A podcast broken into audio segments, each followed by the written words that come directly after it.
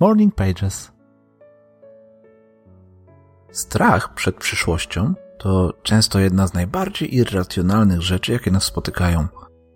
Pomijając te pojedyncze przypadki, gdy jest on uzasadniony, jest to najczęściej jedynie strata czasu. A mimo to tak ciężko jest się go pozbyć. Usłyszałem ostatnio mądrą rzecz, która siedzi mi cały czas w głowie.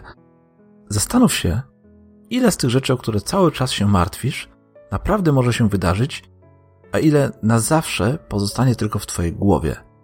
Jako zwykła obawa niszcząca ci kolejne dni i skracająca życie. Odpowiedź oczywiście brzmi, większość z nich nigdy się nie spełni. I druga sprawa. Ile z tych rzeczy, o które się martwisz, naprawdę będzie miało takie konsekwencje, jakie widzisz w twojej głowie? Odpowiedź jest taka sama.